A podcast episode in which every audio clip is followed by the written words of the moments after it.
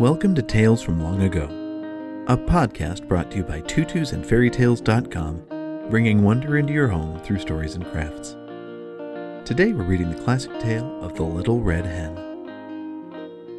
The Little Red Hen found a grain of wheat. "Who will plant this?" she asked. "Not I," said the cat. "Not I," said the goose. "Not I," said the rat. "Then I will," said the Little Red Hen. So she buried the wheat in the ground.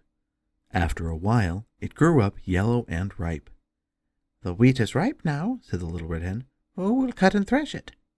"Not I," said the cat. "Not I," said the goose. "Not I," said the rat. "Then I will," said the Little Red Hen. So she cut it with her bill and threshed it with her wings. Then she asked, "Who will take this wheat to the mill?" "Not I," said the cat.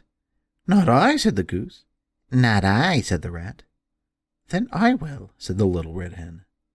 So she took the wheat to the mill where it was ground.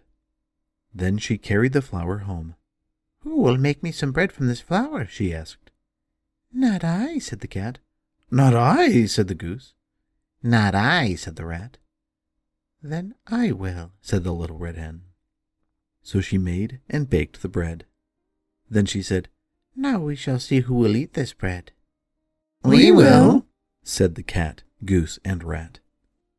"I am quite sure you would," said the Little Red Hen, "if you could get it."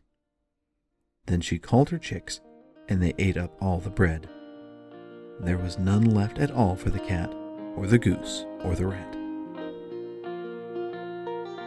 That concludes this brief little story of the Little Red Hen, and we hope you enjoyed it.